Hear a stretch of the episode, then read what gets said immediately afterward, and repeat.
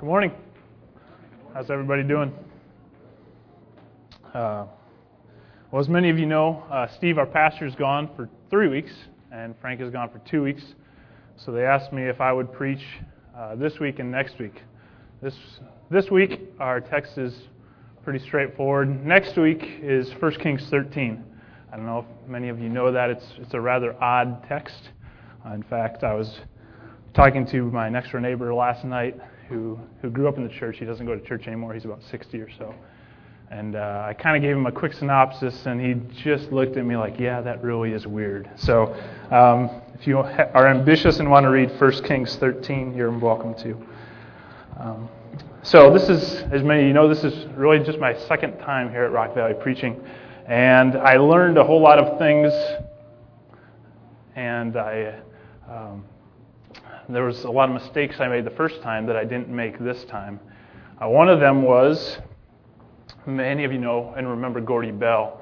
Gordy Bell was an elder here, but he had to, they were driving about an hour back and forth, so they essentially retired from being an elder. Uh, but at the beginning of, of the last time that I came up and preached, he came up to me and he said, I mean, Gordy was, is, an, is an amazing man of prayer, and he said, Darren, I've just been praying for you and for your message. I'm so excited to hear you. And I looked at him, and against my better judgment, I said, I thought I was preaching next week. Um, and the terror and the, the look on his face was just. Uh, so I didn't repeat that again this week. Uh, I didn't tell anybody that I was preaching only next week. Um, but if you would, if you would open your Bibles to Hebrews 13, we'll get to work. I'm sorry, Hebrews 3. Hebrews 3. Hebrews 3, verse 12 through 14. If you would, if you would stand up as we read these, these verses. Uh, Take care, brothers, lest there be in any of you an evil, unbelieving heart, leading you to fall away from the living God. But exhort one another day, another every day, as long as it is called today, that none of you may be hardened by the deceitfulness of sin. For we share in Christ, if indeed we hold our original confidence firm to the end. Let's pray. Lord, I am very uh, familiar and I know my inadequacies. Lord, so I just pray right now for your grace and your mercy upon me to speak only words that you would have me to speak. Lord, and I pray for grace and mercy for each listener here, that they would hear only words that you want them to hear. I pray, Lord, that they would hear a far better message than the one that is spoken. And the only way that that's going to happen is through your word and through your Holy Spirit convicting and ministering to each heart. We pray this in your name. Amen. You may be seated. As I was growing up, there was one thing I always wanted to be growing up, as long as I can remember. I grew up in Belvidere. This was back when there was only one high school. And the one thing I always wanted to be more than anything else was a football player on the Chicago Bears. But more than that, I wanted to play for Belvidere High School, be a Belvidere Buck. So in seventh grade, my parents let me go out for the team, and I was on the team. And the eighth grade team that I was on, the eighth graders, they were awesome. They uh, they ended up winning the national or the not the national championship, the state championship their junior and senior year. And so I was on the seventh grade team, and uh, well, I was in seventh grade, but I was on their team with them, and uh, and we were awesome. So so now eighth grade year, the quarter or the the coach against common rationale, I don't know why, he decides that I'm going to be the quarterback for this team. And so I have all these visions and these ideas of how great this year is going to be. We would have been awesome my seventh grade year. We're going to be awesome, especially because I'm going to be the star quarterback. I mean, everybody's going to love me. I'm going to be the most popular guy in school. First game of the year. We're dressed in purple tops, white bottoms, yellow letters. Out of the, the opponent's visiting bus comes a team. I don't remember their name but they're dressed in all white. Now, some of you, if you know anything about uh, about sports, when you dress in white, it makes you look bigger. Well, these guys needed no help. They were huge. I mean, a couple of the guys on our team had like peach fuzz and that type of thing. These guys had full beards. You know, they were good. Um, well, the first, ki- the, the, the start, here's the thing that uh, kind of made the turning point of the game the kickoff.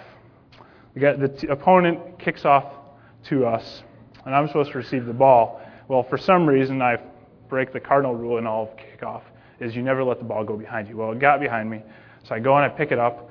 I come back and I look, and all I see is a line of white colored guys.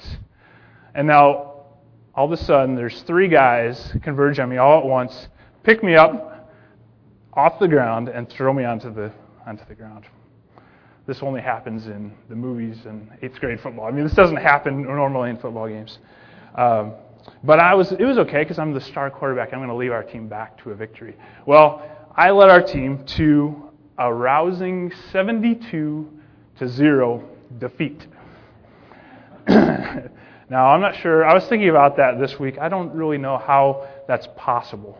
I like I think they're only 8-minute quarters. I don't know how it's possible to really lose 72 to 0. Um, I think I had one completion that game. It was to the other team.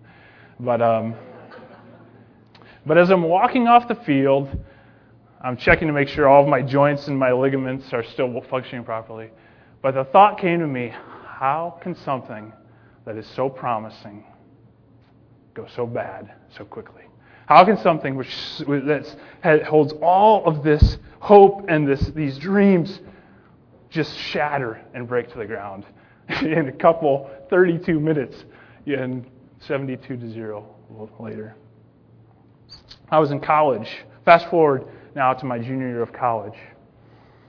And I read this book. It's called Finishing Strong. It's had a profound impact on my life. It's a quick read, it's, a, it's kind of a men's uh, devotional book. And he starts off with this. This book uh, has changed my life in, in a lot of ways. And, um, but he starts off with this. He talks about three pastors in 1945. The first pastor, Chuck Templeton.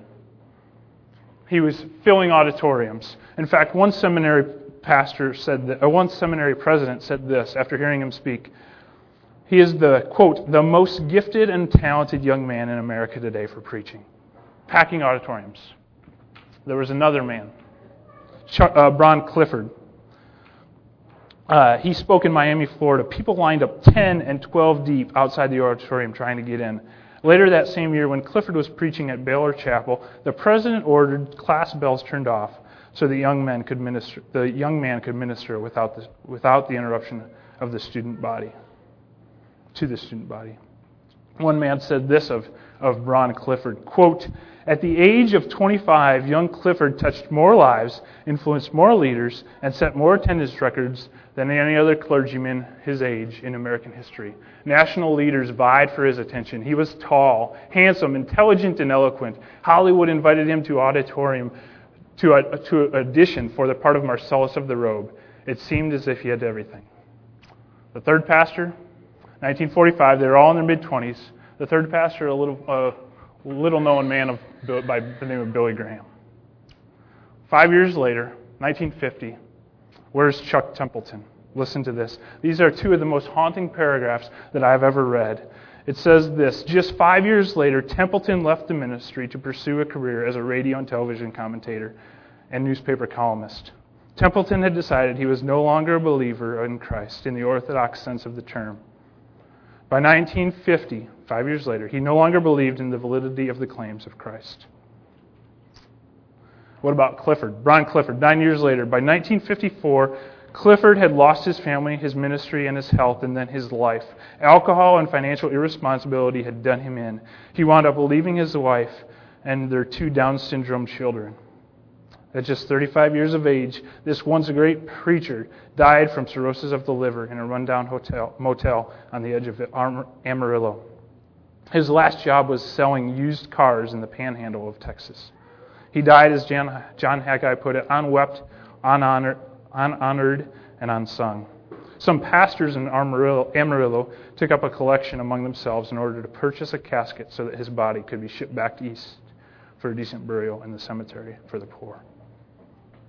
Nine years in, three men started out well, pastors, preachers, phenomenal ministries, 10, 12 people deep. Nine years later, there's only one standing. And the thought to me was, you know, there's, there's hundreds of examples that we could use in life, isn't there? Of things that start well. I thought of a hundred of, ex, of examples that, where things that start so well have so much promise and take a horrible turn for the worst. But is there anything more significant than enduring in Christ? Isn't that the only thing that matters?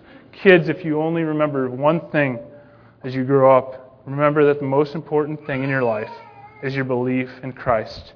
And continuing to the day, God brings you to heaven. You know, I think this thought of, it seems to me that Christianity, this is our in, in Christian circles, this thing of finishing strong is kind of our skeleton in the closet, right? We don't like to talk about it. If we do, we talk about it in theological terms called perseverance of the saints. Each side has artillery that they lob back and forth. But I think in some cases, it's try, in a way to avoid dealing with how can we finish strong? What are the ways in which you and I can finish strong? But thankfully, the Bible is not silent about this. It clearly gives us warnings for this. In fact, Paul says in Philippians 3:18, "For many of whom I have often told you and now tell you, even with tears, walk as enemies of the cross of Christ." So we come to Hebrews 3. And I think this speaks directly to what we're talking about because there is this, this the context is, is important to these first century Hebrews. They are hearers of the word, they're professing belief, but they've endured trials, they've endured temptations, and they're thinking about turning back to the old way. They're thinking about turning back to, to the law. And the author and the writer of Hebrews is saying over and over and over don't turn back, hold fast, hold fast. He said, listen, in, in chapter 1, verse 1, God has spoken in many different ways to our fathers. But then in verse 2, he says, but now he's spoken through his Son. And so he says in, in chapter uh, 3, verse 1, consider Jesus. We go just a couple verses up, he says in verse 6, verse th- chapter 3, verse 6, But Christ is faithful over God's house as a son, and we are his house, if indeed we hold fast our confidence and our boasting in our, in our hope. So he's saying, hold fast. And what is this that we're supposed to hold fast to? Is to hold fast to Christ. So, I think in, in the verses that we come to, I think there's three ways in which we can hold fast. Three ways that will help us endure until the end. I think the first one, the first way that we can hold fast is in verse 1. And that's watch your heart. Take care, it says, brothers, lest there be in any of you an evil, unbelieving heart leading you to fall away from the living God. If we go back to verses 7 through 11, he's using some people as an example of those who didn't hold fast, who didn't endure until the end. Let's look at verses 7 through 11. He says this Therefore, the Holy Spirit, today, if you, therefore, as the Holy Spirit says, today, if you hear his voice, do not harden your hearts as in the rebellion.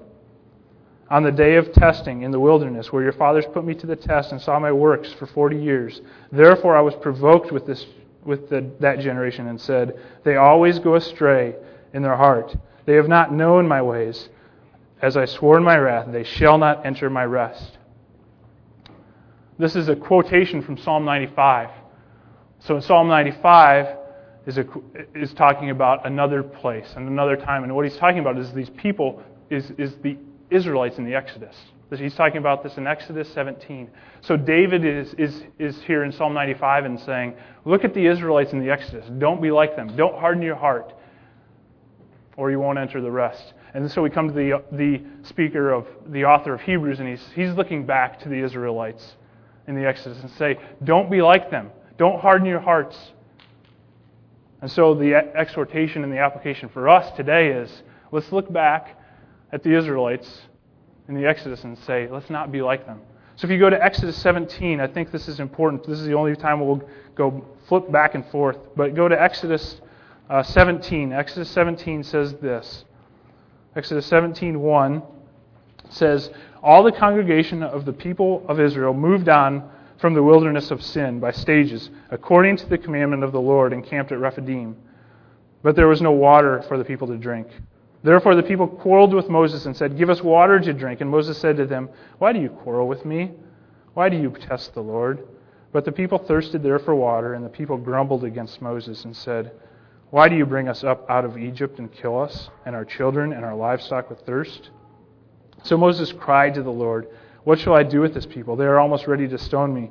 And the Lord said to Moses, Pass on before the people taking with you some of the elders of Israel, and take in your hand the staff with which you struck the Nile, and go. Behold, I will stand before you there on the rock of Horeb, and you shall strike the rock, and the water shall come out of it, and the people will drink. And Moses did so in the sight of the elders of Israel. And then we come to verse 7. It says this And he called the name of the place Massah and Meribah because of the quarreling of the people of Israel, and because they tested the Lord by saying, is the Lord among us or not? And there's the problem. Look in verse 1 of this, it says, they're listening and they're obeying according to the commandment of the Lord. But then in verse 7, the problem that we see, the way in which they tested the Lord, was they didn't believe. And it says, Is the Lord among us or not? So if we come back to our text, we see that the problem is an unbelief of the heart. If you go to a couple verses down in verses 18 and 19, he's talking about disobedience, and he's saying the, uh, the people didn't enter the rest because they didn't obey, because of disobedience. But why didn't they obey? Why did they disobey? Verse 19 says, well, it's because of their unbelief. And that's the problem.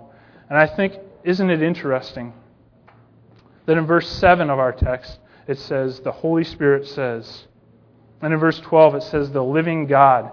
How many stories of people do you know in which they've fallen away or they've abandoned the living God?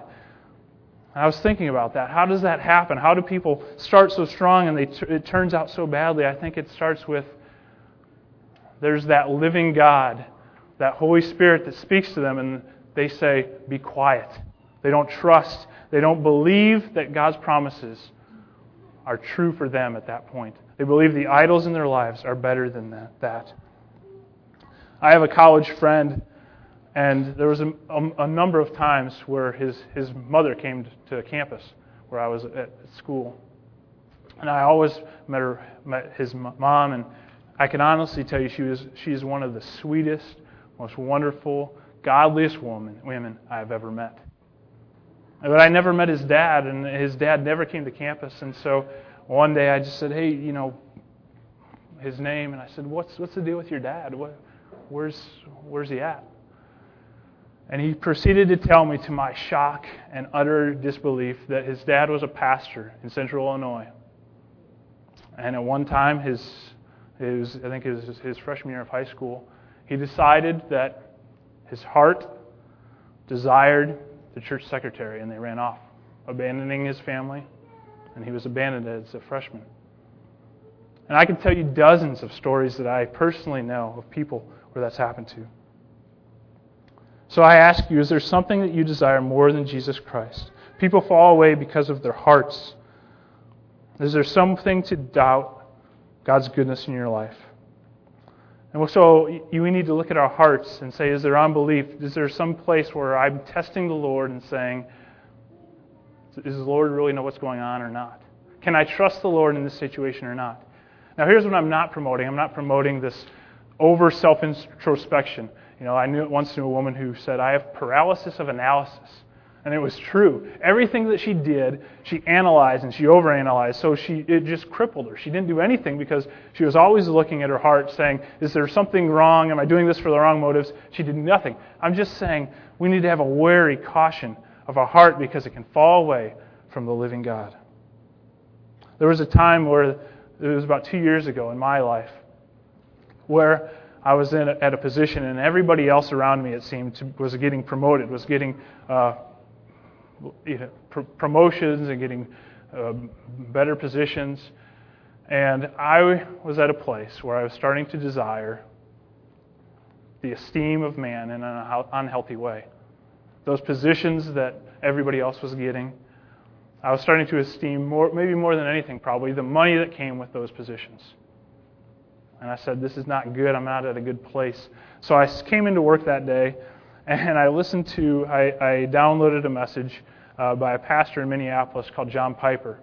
And he, he was giving a biographical sketch on a, on a missionary called Adoniram Judson. A D O N I R A M, I think is his first name. Adoniram Judson. And the title of his talk was this How Few There Are Who Die So Hard. He talked about the life of Adoniram Judson. and, I, and I'm listening to this on, at work. I was at a place where I could kind of be, you know, do my work but still be listening to this message. When Adoniram Judson entered Burma in July 1813, it was a hostile and utterly unreached place. William Carey, another missionary, had told Judson in India a few months earlier not to go there. It probably would have been considered a closed country today. So he goes, and as, as John Piper goes on, he says that, but when Judson went there with his 23 year old wife of 17 months, he was, he was 24 years old, and he worked there for 38 years until his death at age 61 with one trip home to New England after 33 years. The price he paid was immense. Listen to some of the points of Adoniram's life. He began a lifelong battle of 108 degree heat with cholera, malaria, dysentery, and unknown miseries that would take two of Judson's wives and seven of his 13 children, and colleague after colleague of death. But listen to this. One website claims made the claim that 30 years after his death, Burma had 63 church, Christian churches, 163 missionaries, and over 7,000 baptized converts. So I'm listening to this message, and as I'm listening to this message, one of my coworkers comes over to me. And my coworker had just been to one of our vendors, and our, this company, the, the, the company that he had just been at, the, the owner, or the former owner of the company, had just sold the company. He started it from the ground up. He had started it from nothing. He, he, and he, he had just sold it about two weeks before for $4 million. Well, this man decided that he wanted to take my coworker golfing. So he went and he picked him up after he, he, he bought a couple toys after he, he sold the company. And uh, he came up and he picked up my coworker in a brand new black Bentley. And my coworker had taken a picture of it on his cell phone. so as I'm listening with in my ear to Adoniram Judson of him losing two wives and 17 or seven of his 13 children in my ear, my buddy or my friend, my buddy, eh, who's my coworker, comes over and shows me this picture of this black Bentley on his cell phone, and it was I just laughed because what my eyes were seeing and what my ears were hearing were so amazingly opposed. But didn't they both finish strong? I mean, Burma, or Judson, for all of his trials, for all of his, his, his for all of the, the trials and temptations he endured, there's the claim of 7,000 baptized converts when there were none before. This other man, he sold the company for $4 million. So it, they both finished strong. It's by what criteria? They both held fast until the end, but one lost everything to gain everything at the end. One gained everything and will lose everything at the end. And that was it for me. You know, there was that temptation, those, those, those things, those unhealthy desires in my heart, and I knew that I needed to, to have my heart set right. And so, listening to this and just seeing this incredible dichotomy before me of these two men it, so, it settled it for me at that time. And so I just encourage you, we need to have those situations. And I was done with my message, and uh, I, was, I was listening to this message again by John Piper. And there may be some of you who are going through a trial or a temptation. Uh, this might just be for one person here, but he endured some incredible trials and temptations. And uh, maybe one of you, us can be encouraged by his life. It says this, and I'm quoting from John Piper Adoniram was dragged from his home on June 8th in 1824 and put in prison. He was falsely accused of being a spy.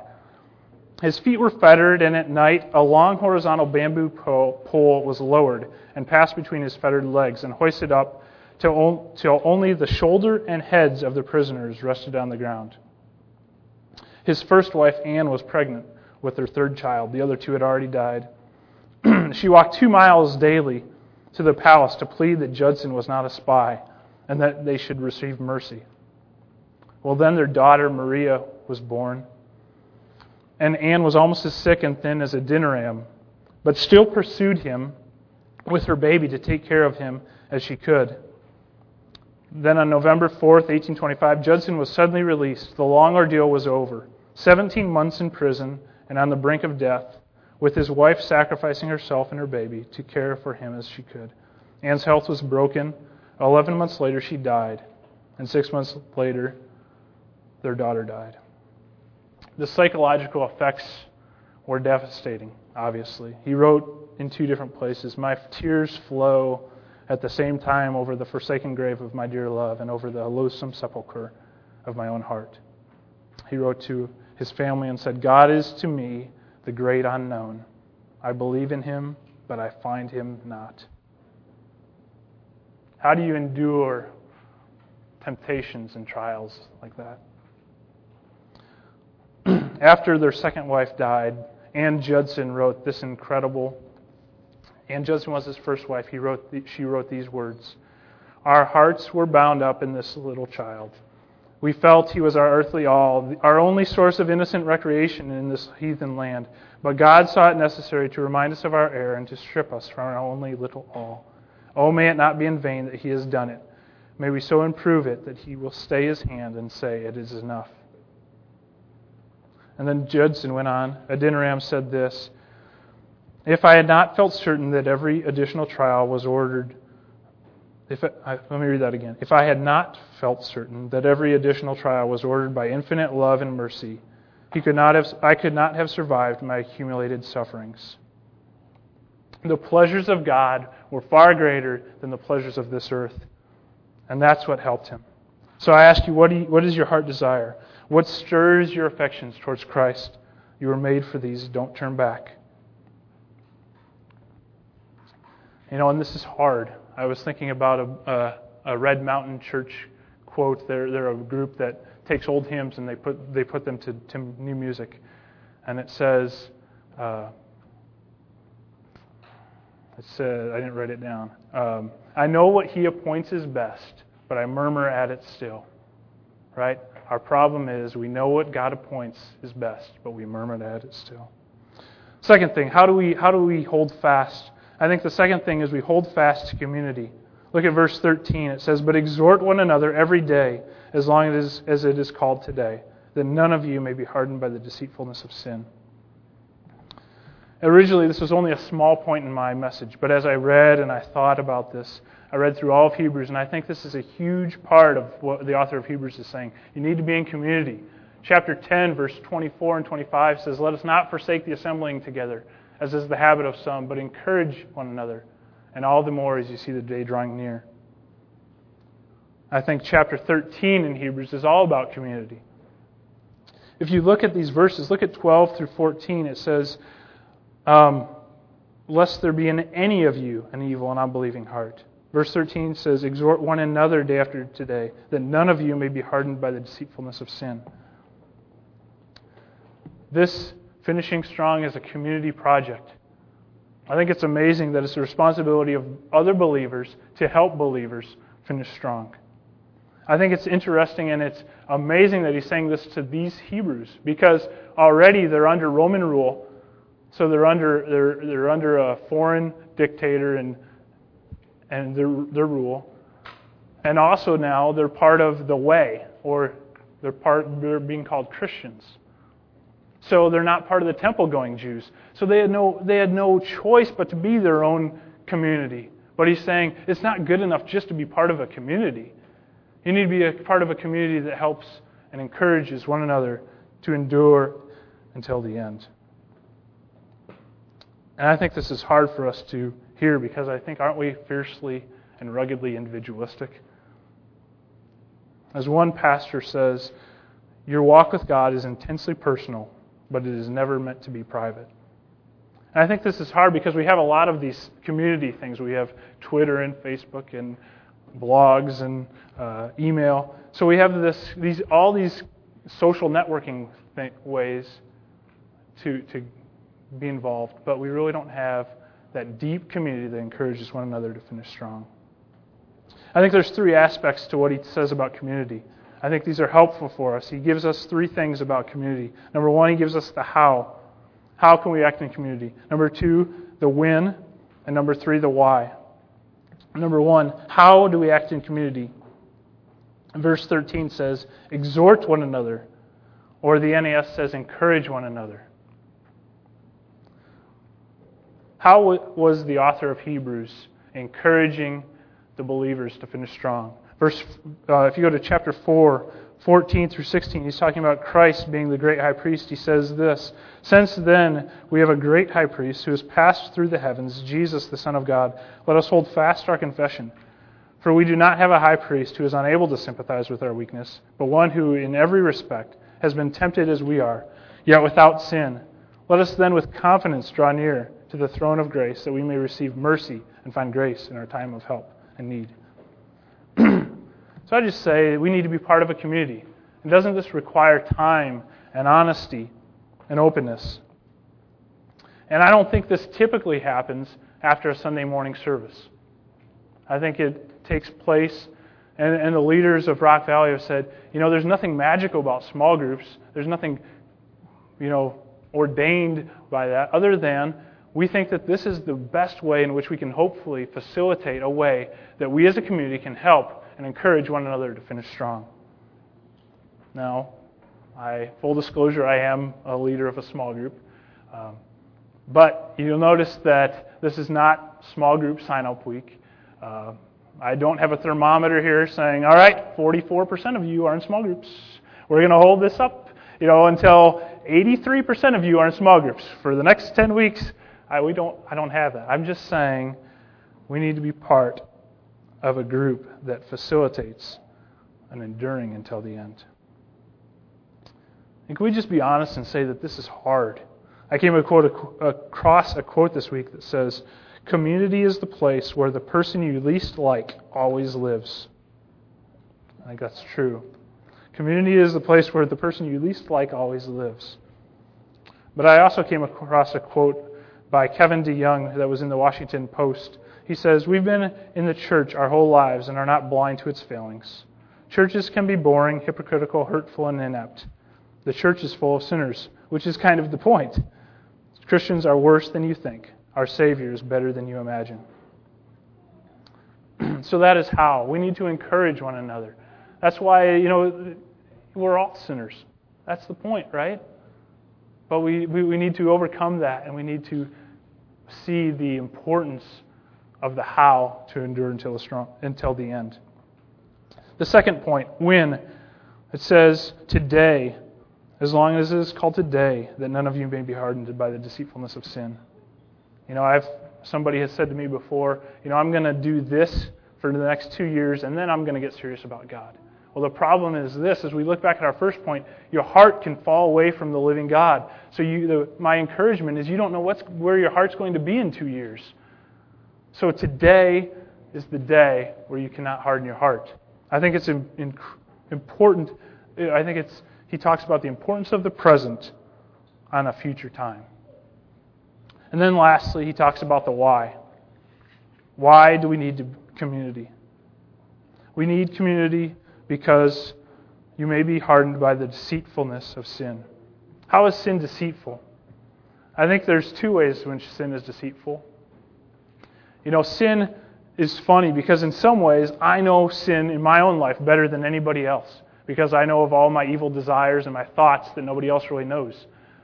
But sin is devastating and deceitful in another way in the sense that there's a lot of sin that I don't see, that I'm blinded to, that people in community and people that know me well see far better than I do.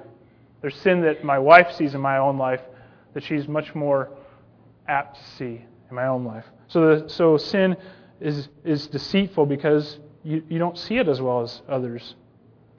But I think there's a second way in which sin is deceitful. It's deceitful in the sense that it, you think, well, man, nobody else is going through what I'm going through. If everybody else, if anybody else thought or knew what I thought or knew the sin that I have, I they would I would be ousted. I would be banned from ever coming back. I think that's the deceitfulness of sin.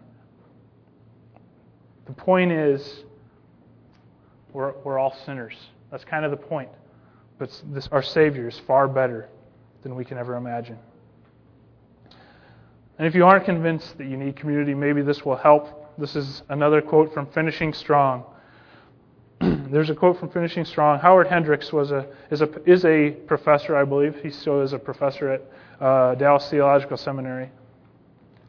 He interviewed 246 men who were in full time ministry and experienced full moral failure. He interviewed them all two, within a two year time. There were two things that were common amongst every single one of them 246 men. Number one, without exception, each of the 246 had been convinced that moral failure, quote, will never happen to me, unquote. Number two, none of them were, none were involved in any kind of personal accountability group. So they all thought, hey, I don't need this. I'm good. I can go alone. They all failed. We need community, and I think it's a word that we need to hear, especially they needed to hear at the, at the original Hebrews because they said, you know, hey, just meeting together and just being this sect of the of the Jew of the Jews who went to the temple you need to be in a, a, group that helps each other endure until the end, to hold fast and not go back to this, this old religion. And that's all it is it's a religion. So it is with us. We need to encourage. It's a responsibility that none of you fall away. So this isn't a pep talk. This is for people who understand and know their heart and they need help. They need community and they need to trust in Christ. They need a Christ centered heart and a Christ focused community. So I come to my last point. How do we hold fast? Number three, hold fast to Christ. The NAS says this For we have become partakers of Christ if we hold fast the beginning of our assurance firm until the end. Now, a clarification on this verse this doesn't say um, you will share in Christ, this future time, you will share in Christ if you continue until the end. No, it's saying, hey, you already have shared in Christ. This is a past event. You have shared in Christ, or you have become a partaker if you continue until the end. So he's saying the evidence that you have, this past experience that you've shared in Christ, is that you will continue. So the opposite of this is, I think it's this. If you don't hold fast, if you don't hold fast until the end, you never were a partaker of Christ. That's the opposite of this verse. If you don't hold fast to the end, you never shared in Christ.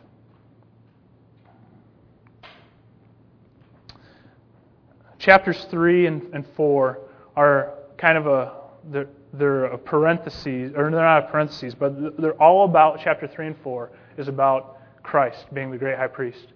There's two, there's a, there's verses that bookend 3 and 4. Chapter 2 verse 17 says, talks about our high priest. He says, Therefore, he had to be made like his brothers in every respect, so that he might become a merciful and faithful high priest in the service of God, to make propitiation for the sins of the people. For because he himself has suffered when tempted, he is able to help those who are being tempted. And then I already read verse chapter 4 verse 14. It says this, For since then we have a great high priest who has passed through the heavens Jesus, the Son of God. Let us hold fast our confession, for we do not have a high priest who is unable to sympathize with our weaknesses, but one who in every respect has been tempted as we are, yet without sin. Let us then, with confidence, draw near to the throne of grace, that we may receive mercy and find grace and help in the time of need. Don't you see that Christ lived the life that we should have lived? And he died the death that we should have died. And in that, he purchased for us clean hearts and new hearts that can finish strong. And He purchased for us a new community, a Christ centered community that can hold firm until the end. So if you continue, it's only because of His grace and mercy. Ezekiel 36 is a beautiful chapter. Ezekiel 36 is talking about broken things being mended, about God coming and setting those things that are rebellious and making them right. He's talking about uh, things that are crooked and making them straight. And in this, in Ezekiel 36, he says this, verse 25 he says, 36:25 says, "I will sprinkle you clean I will sprinkle clean water on you, and you shall be clean from all your uncleanliness." Uncleanness. And from all your idols I will cleanse you. I will give you a new heart, and a new spirit I will put within you. And I will remove the heart of stone from your flesh and give you a heart of flesh. And I will put my spirit within you and cause you to walk in my statutes and be careful to obey my rules. It's only through Christ that He can give us and clean us and give us new hearts. So I'm not naive enough to know, to think that there aren't some people out, some some people who aren't finishing strong and have no desire to. My exhortation to you is there's no more important issue than finishing strong. Finishing strong and enduring and holding fast to Christ until the end. But there may be some of you who are proud because you're doing all the right things and you're finishing strong. My, my question to you is what's your original confidence? As one person I was talking to this week said, you know, I go back and I think about when I was first saved and that joy about that. It was all about Christ. Christ was the one that saved you. That he was your original confidence. What's your original confidence now? You that you're doing all the right things? Take heed lest you fall. Christ is your only hope. then there may be some others that are trusting Christ. I just say continue because there's never a time, right, that we can say we've made it in this life. There's never a point where we can say, hey, I've finished strong until it's over. But maybe there might be some of you that think they've failed so badly that you can't finish strong. The point of verse 14 says, if you share in Christ, He's your original assurance, He's your original confidence. So, my question to you is if you think you failed so badly, what is your confidence? Look at the Bible. It's Christ. Christ is your confidence.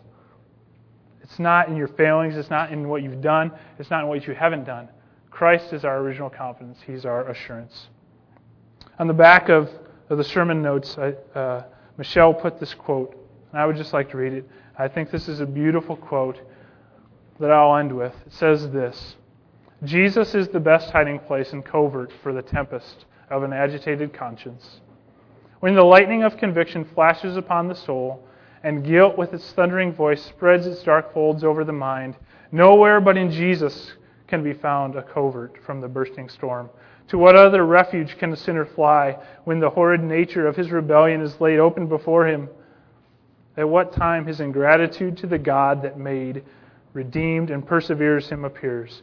At what time he is terrified and confounded by the frequent repetition of his sins and the obstinacy of his corruptions? At what time guilt, superadded to guilt, rolls its dark wreaths over the soul like clouds that return after the rain. Nowhere but in Jesus. And that's what Judson rested on. Nowhere but in Jesus can he find a refuge from the gathering tempest. The blood of Christ sprinkled his conscience from dead works, has a wonderful power to relieve from the pangs of a conscience guilt. It is the sovereign balm to his wounded spirit. Give me Jesus or I die, cries the agonized soul. None but Christ, none but Christ. Take away that cloud that I may see him, and I shall live. What other refuge can a soul find that is racked with guilt? Let him go to wealth. His honors, his pleasures, they are all unsavory ashes in the mouth of a man dying with hunger. Let him go to philosophy. It is a stranger to his case and knows nothing either of his griefs or his wants. Let him go to speculative divinity. It is no physician, but only a corpse laid by the side of a dying man. Let him go to the courts of the Lord. Let him go to his Bible, to his knees, and all, all without Christ are nothing. Let him go to God, and God out of Christ is a consuming fire.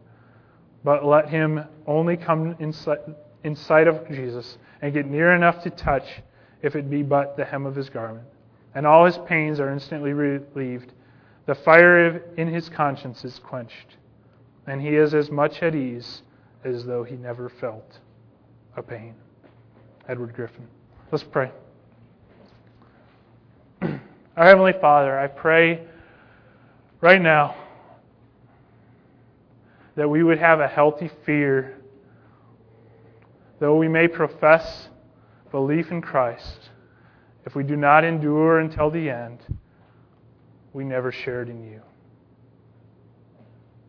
So I, I just pray that we would watch our hearts, we would hold fast community, and in those, we would always be relying on Christ. Give me Christ or I die. How true it is if we don't have Christ, we don't have any other hope. So I pray that we would hold fast to Christ and we would all take the responsibility of helping each other finish strong. We pray this in your name. Amen.